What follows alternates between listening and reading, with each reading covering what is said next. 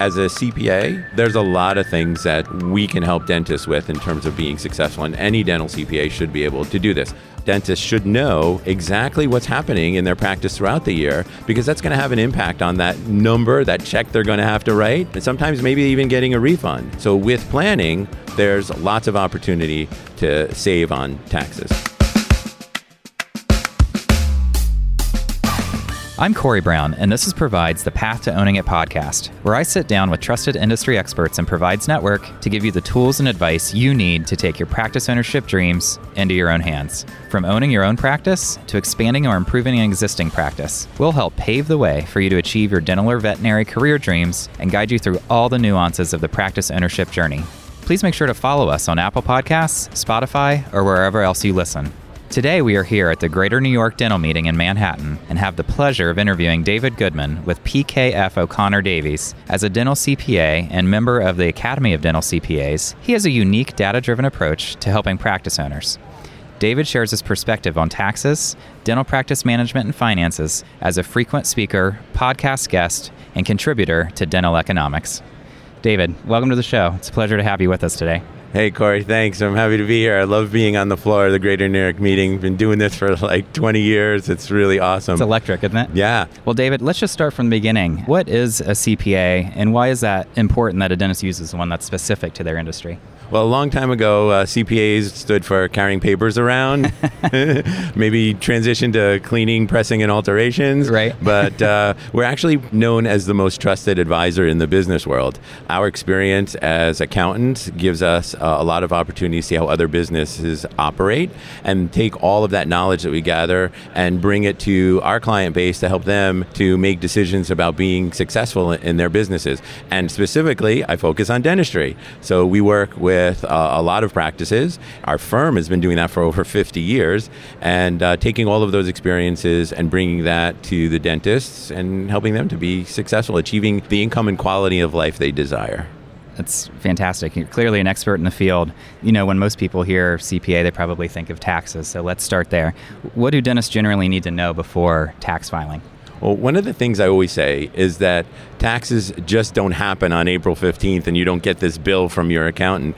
Taxes can be planned throughout the year. And so a lot of doctors, especially dentists, should know exactly what's happening in their practice throughout the year because that's going to have an impact on that number, that check they're going to have to write, and sometimes maybe even getting a refund. So it's important to be planning throughout the process. It's important to be looking at your numbers, having conversations with your CPA about it so that you can do things that can help to minimize. So with planning, there's lots of opportunity to save on taxes. Well, let's talk about new dentists in specific. You know, what additional information would be needed for new dentists who maybe just bought a practice this year, for example? New practice owners face a lot of financial challenges because this is usually the first time. That's why they're new practice owners right. in, in, owning a practice. And um, they really need to get some guidance and help in understanding their, their finances. And as a CPA, especially somebody who's familiar with dental practices, they've got usually a debt that they have to pay on a monthly basis. They're trying to figure out their cash flow. If there are startup practices, maybe they're trying to figure out how they're going to get new patients into the practice so that they can pay for this practice they just set up. And it can be really overwhelming. Many dentists, new dentists, also find that maybe they've also got a mortgage on a house and they've got significant student loan. These things can be really overbearing on a doctor. But we find that most dental practices, the huge majority of dental practices, are successful in the long term. And just having that guidance and being able to overcome those initial challenges, patient flow, cash flow, even working with employees is really critical to the growth of the practice. And so, new dentists need to have a really good professional team behind them. Absolutely. We talk about that all the time on the show, how important that is. We hear it time and time again. Are there any specific deductions that a new dentist should look for? Well, newer dentists probably don't have a significant amount of income. And with that lower income level, there are many deductions that may be available to them, including the ability to deduct student loan interest. And so that's an option for them. In a new practice, they may be eligible for what's known as QBI or qualified business income, where under the recent tax law changes, there's a possibility to get up to a 20% reduction in practice income as a deduction on your tax return. So there are some options that are out there for newer dentists, especially when their income has not reached its like maximum level yet. That's great advice. How would that change for those dentists who are already established? What should they be looking for? Or any specific deductions that they should be looking for? I find that as you mature, not much really changes in terms of what deductions are available. Actually, as your income goes up, you probably wind up losing some deductions under the tax law because of income maximums. What I do find, though, is that retirement planning is really important, not only as a new dentist, but even as a more mature dentist with higher income levels retirement should always be a focus. And most retirement savings plans are tax deductible. So if you think about you getting to put away a certain amount of money based on your tax rate, you can be looking at a 25 or 30% return on your investment automatically just because of the tax savings. So we'd like to focus in on retirement savings. We want dentists to be able to have that lifestyle that they had while they were working when they retire. And um, in the past, we've seen that 95% of dentists were retiring without being able to maintain the lifestyle that they had while they were working.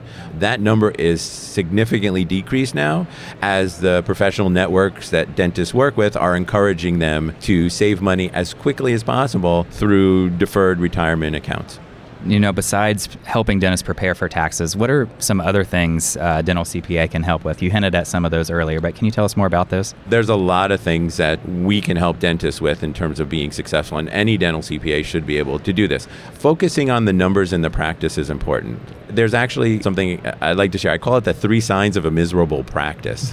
Sounds funny, right? So, Patrick Lencioni is a very well known book writer and, and business consultant. He had a, a book called Three Signs of a Miserable Job, and I kind of wanted to give it a little dental twist. And so the three signs are relevancy, anonymity, and not measuring anything when we talk about a, a, dental practice, I think it's really important for the team to understand why they come to work every day.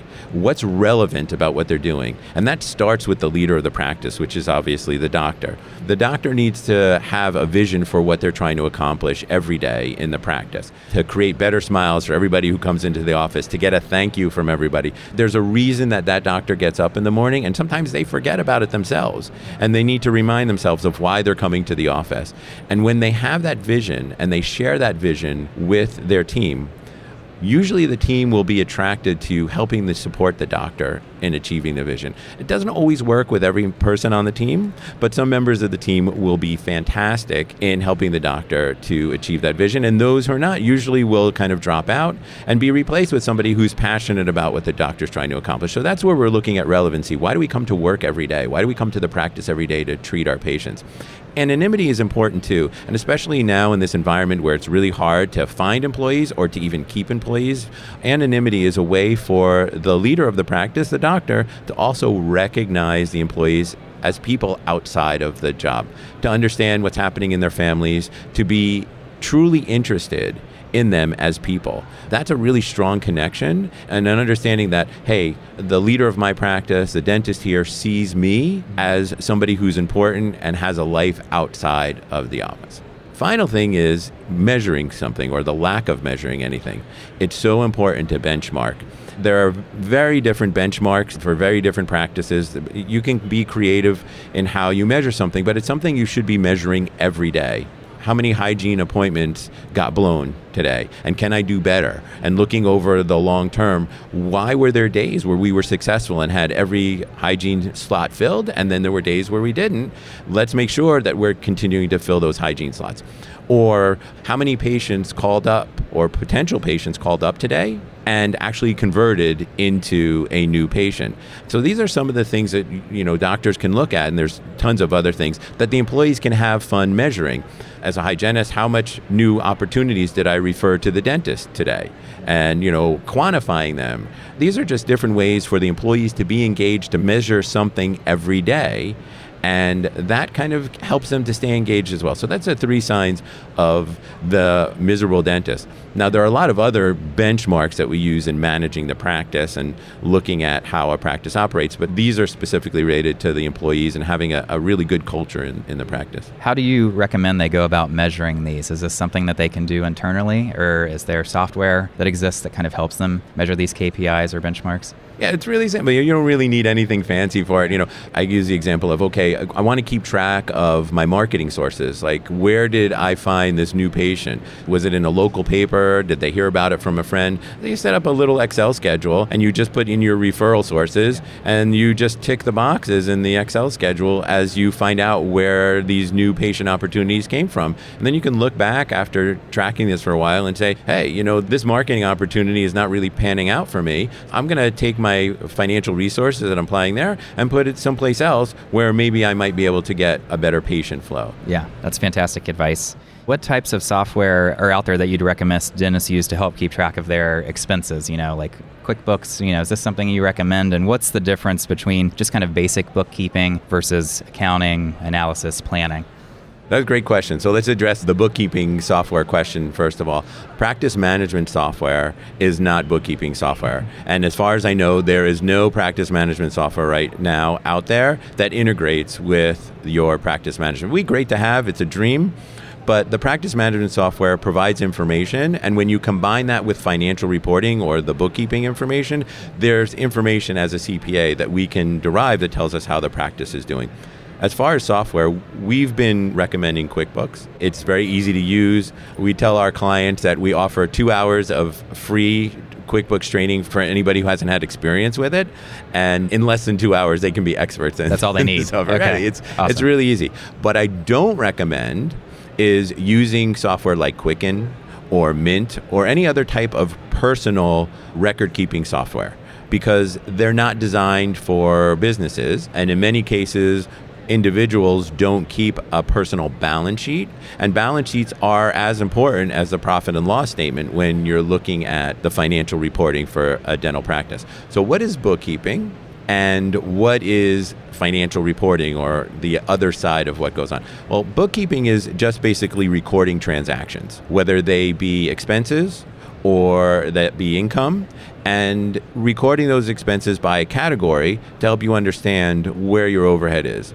But then there are other transactions that can occur that you probably need an accountant for. For example, depreciation. A lot of people ask, well, what is depreciation? And it's really a pretty easy concept, but then it gets really complicated by the IRS. But the concept of depreciation is, is if you purchase an asset with a useful life of longer than one year, in other words, you buy a computer, you don't throw it out after 12 months, right? You're going to keep Hopefully it for not. a couple of years, right? you get to take depreciation for that computer over a period of time, uh, what we call a useful life. Um, the IRS determines useful life. And so, simply put, a computer is something you plug in. The IRS says basically that if you plug it in, it has a five year useful life. So, if you buy a $1,000 computer, you get to depreciate $200 a year over five years until you use up the depreciation. Well, you're going to need an accountant to figure out what the useful lives are, what can be depreciated, and there are certain things that can be written off or deducted in the year that you purchase it, even though it may have a useful life of greater than one year. The other thing is is that with loan payments, there's a principal and interest portion to each loan payment, and so it's important to be able to understand how much of your loan payment is going to be towards the principal and how much is going to be towards the interest expense. The interest expense is the only portion of the loan payment that's actually deductible for taxes. The repayment of loan principal is not deductible. And so making sure that the categories are broken out appropriately is really important. The other thing is is that when you get to the accounting level, we have a chart of accounts we use in our firm that's dental specific. It outlines different aspects of the practice so that the doctor can quickly look, and hopefully they are looking at least once a week, maybe more frequently, at the numbers in the practice and how those numbers are being reported and looking for things that just don't make sense. Yeah. And many times when the doctors find like an expense category that seems to be out of whack, doesn't make sense, they're calling their accountant. And with online access to QuickBooks, we can quickly log in and say, oh, by the way, you know, you bought this new piece of equipment for $100,000 and it wound up on your profit and loss statement as office expense. And we need to put that onto the balance sheet because it's part of your fixed assets having a useful life of more than a year. Thank you for making that clarification. Uh, clear as mud, right? Yeah. you know, we've talked about why it's important to have an industry specific CPA on a dentist team, but when we come back, I'd like to dive more into how a great CPA can help make a practice more profitable. More with David Goodman after this short break.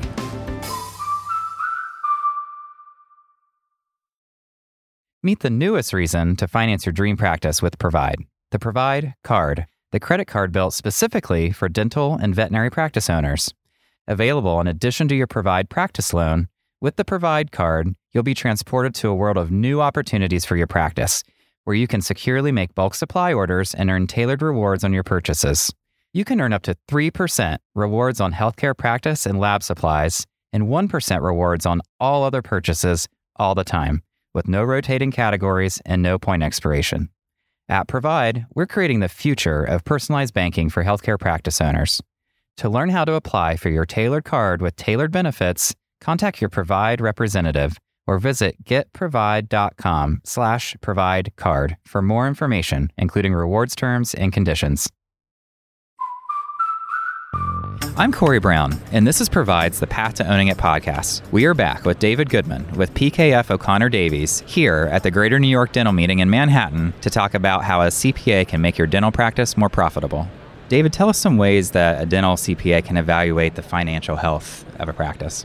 As a CPA, I always tell clients that it is so important to work with somebody that understands your business. And uh, I'm really passionate about the dental profession. For me, it's something that, you know, I grew up with. My dad was a CPA and he actually started our practice working with dentists. So Okay. it's kind of like in my blood. in your blood, exactly. Growing up, hearing him talk about it. And um, I understand where their challenges lie. So no matter what CPA anybody works with, it should be somebody that definitely understands their business. And in this case, you know, the business of dentistry is something that I grew up with. And it's something that I love to help doctors to be successful. And so your love of that and knowing the industry so well kind of translates into seeing these things before and knowing how to help them diagnose kind of that financial health, just being around it for that many years. Yeah, I mean, there is like an instinctual part of all of this, but I also think that every situation is different. Yeah. Whether it's the personality of the doctor or the environment they're in or the situation in the practice, but it's being able to take little pieces of experiences that you've had in the past and bringing that to the situation and trying to find out if the direction you want to go in makes sense to the doctor. Because it's really about helping them to achieve what they're trying to accomplish and not changing the game, but, you know, helping them to be successful in the game that they're in. Let's talk about some of those little pieces as KPIs or key performance indicators. What specific ones should a dentist look at to make sure their practice is headed in that kind of right direction? Oh, I I love it. That's like really the, the question about what makes us different as dental CPAs. And so it's a really important question. We work with enough practices that we can collect a lot of data. Most dentists are top line focused. Hey, you know, my collections or my production has gone up since last month or last year. I'm doing better. And that's definitely not the case when you're looking at a dental practice because at the same time that that revenue line is going up, so can your expenses. And you Yeah. might find that your expenses are going up faster than your revenue. So it's important to see the entire picture. One of the things that we do at PKF O'Connor Davies is we create what we call a dental practice by the numbers book. Every year, right before the Greater New York Dental Meeting, we provide the average overhead of the practices that we work with to show doctors what their overhead percentages of collections should be based on the type of practice or the size of the practice that they have. And that's really important, which is why it's important for doctors to participate in the record keeping for their practices and being able to look at the numbers every day to see what's happening happening.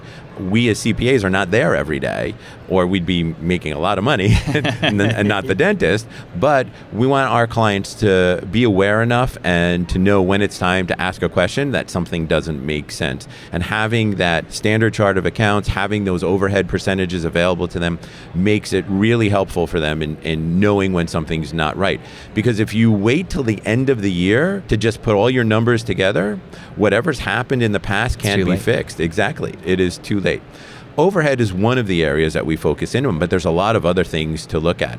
We look at hygiene profitability. The rule of thumb out there is that a hygienist should be producing about three times what they're being paid. It's a rule of thumb, but we want to look at it and make sure, especially when you have multiple hygienists, there may be one hygienist who's super producing, there may be one who's not. But we also find it's not always the hygienist's fault if they're not profitable. It could be a coding issue that's happening at the front desk when uh, patients are checking out or insurance is being submitted. It could be just the overall use of the software.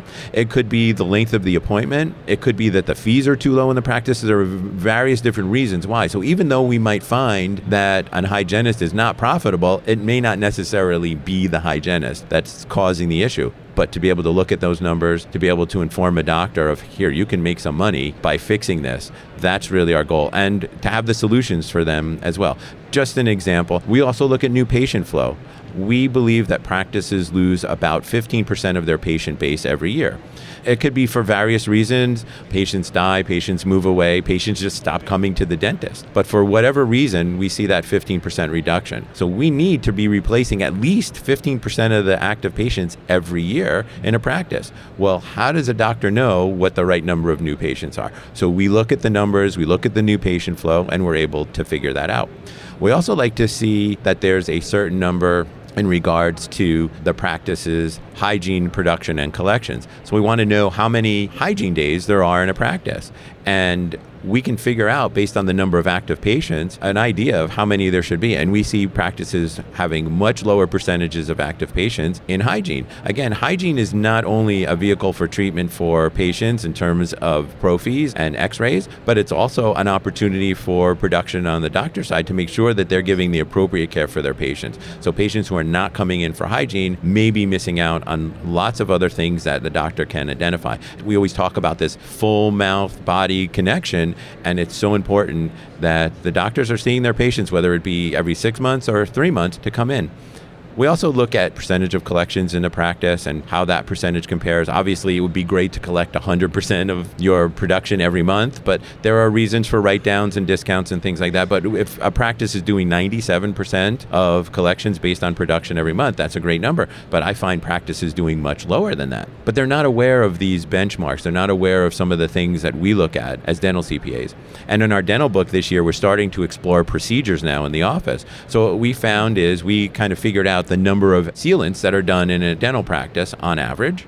We then looked at practices that did more sealants than the average, and we found that those practices that do more sealants are more profitable than other practices. We're also looking now at the uh, crown filling ratios okay. and also finding that when there's a closer ratio between crowns and fillings, those practices are more profitable than practices. So there's a lot of KPIs and benchmarks and data that we look at, and we're going to be exploring even more. Next year, we're going to be incorporating a new data analysis software into the services we're going to be offering to our clients. So this is what the difference is between a dental CPA. Well, always ask somebody who is looking for my services. I said, when was the last time your CPA asked you for a practice demographics report or production by provider by ADA code? And they said, what? I don't even Never. know that they have that report in the practice software. Yeah. So this is the kind of stuff that you know we're talking to our clients about that definitely distinguish a dental CPA from just somebody else out there who's just doing taxes. I love that. I'm kind of a data nerd myself. So hearing that these decisions are driven from, you know, constant research and hundreds or thousands of practices that you've seen, I just think it's just fantastic.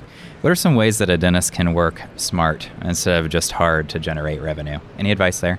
Yeah, this is really a point that I love to make about increasing your fees. And that's where you work more or you make less. Let's think about the situation. If a doctor doesn't increase their fees every year, they're going to wind up having to pay now for the raises that they gave to their employees or the increase in their rent or even increases that are passed on through their suppliers or utilities or any other expenses that they might have in the practice if they don't increase their fees.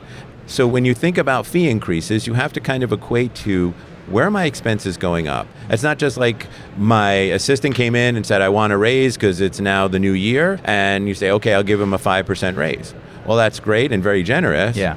But you can't pay for it by working harder or you're going to wind up making less. Those are never good options. So I love when a doctor says, let me figure out how much we can do, or if I increase my fees, then maybe I might be able to cover these additional increases. Now, I know that there are practices that participate with insurance, and that's fine.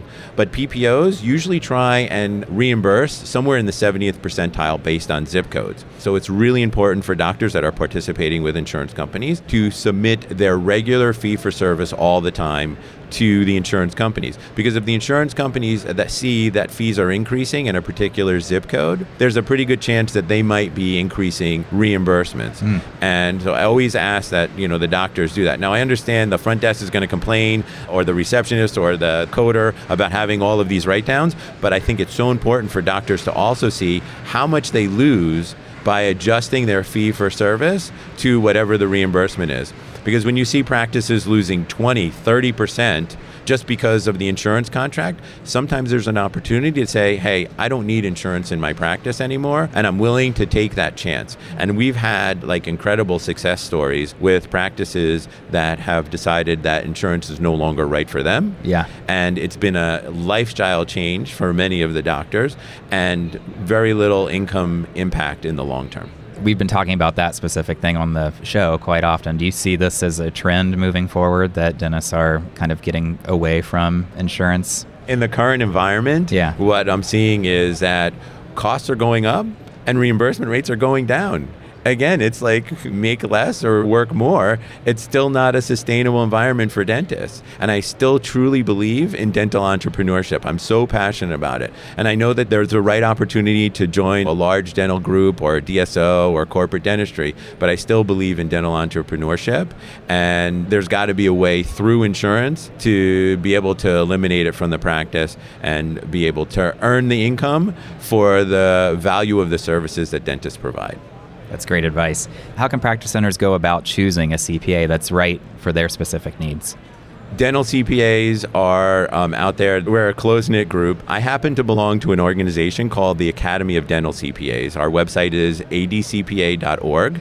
We are 28 CPA firms around the country that all work with dentists the same way. I happen to be the New York metro area representative for the ADCPA, but my colleagues are all over the country in all major cities, and that's a really good place for them to go to that website and find the member in their area because they'll have the same experience they would have with me or anybody else in the country. But if they're in the New York metro area, I'm happy to see if there's an opportunity for us to help. They can reach me. My direct line in the office is 551 751 9641, or you can email me at dgoodman at pkfod.com. Well, David, thank you so much for talking through why it's so vital to have a CPA on your team who's an expert in the dental industry. It's clearly that you are. Um, you've given our listeners some valuable tips, and we just really appreciate it. Thank you. Thanks, Corey. I'm happy to be here and, and share my knowledge with the dental profession in hopes that they'll find a way to be successful and have great careers. And thanks for having me. Absolutely. Thank you for joining us for this episode of The Path to Owning It. If you're ready to take your practice ownership dreams into your own hands, be sure to visit getprovide.com to pre qualify and browse our practice marketplace, or check out our news page for more helpful resources. The Path to Owning It is brought to you by the team at Provide, with production assistance from Sarah Parkey, and it's produced by PodCamp Media, branded podcast production for businesses. PodCampMedia.com, producer Dusty Weiss, editor Larry Kilgore III. For Provide, I'm Corey Brown. Thanks for being on the journey with us. Provide is a division of Fifth Third Bank National Association. All opinions expressed by the participants are solely their current opinions and do not reflect the opinions of Provide, its affiliates, or Fifth Third Bank. The participants' opinions are based on information they consider reliable, but neither Provide, its affiliates, nor Fifth Third Bank warrant its completeness or accuracy and should not be relied upon as such. This content is for informational purposes and does not constitute the rendering of legal, accounting, tax, or investment advice or other professional services by Provide or any of its affiliates. Please consult with appropriate professionals related to your individual circumstances. All lending is subject to review and approval.